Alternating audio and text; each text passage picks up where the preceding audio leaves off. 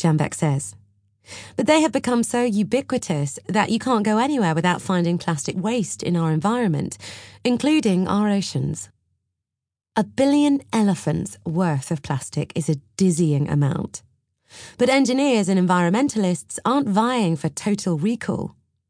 To stop using plastic overnight would be reckless, let alone impossible.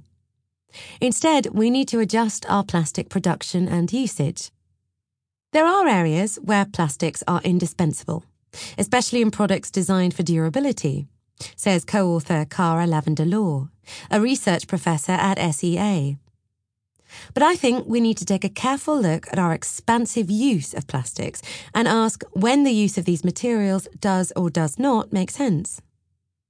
By 2050, if our plastic production continues unregulated, scientists estimate a conservative 12 billion tonnes of plastic waste will be stuck on our planet. What's not recycled will be incinerated or will keep on accumulating. Ask yourself this how many plastic elephants is too many?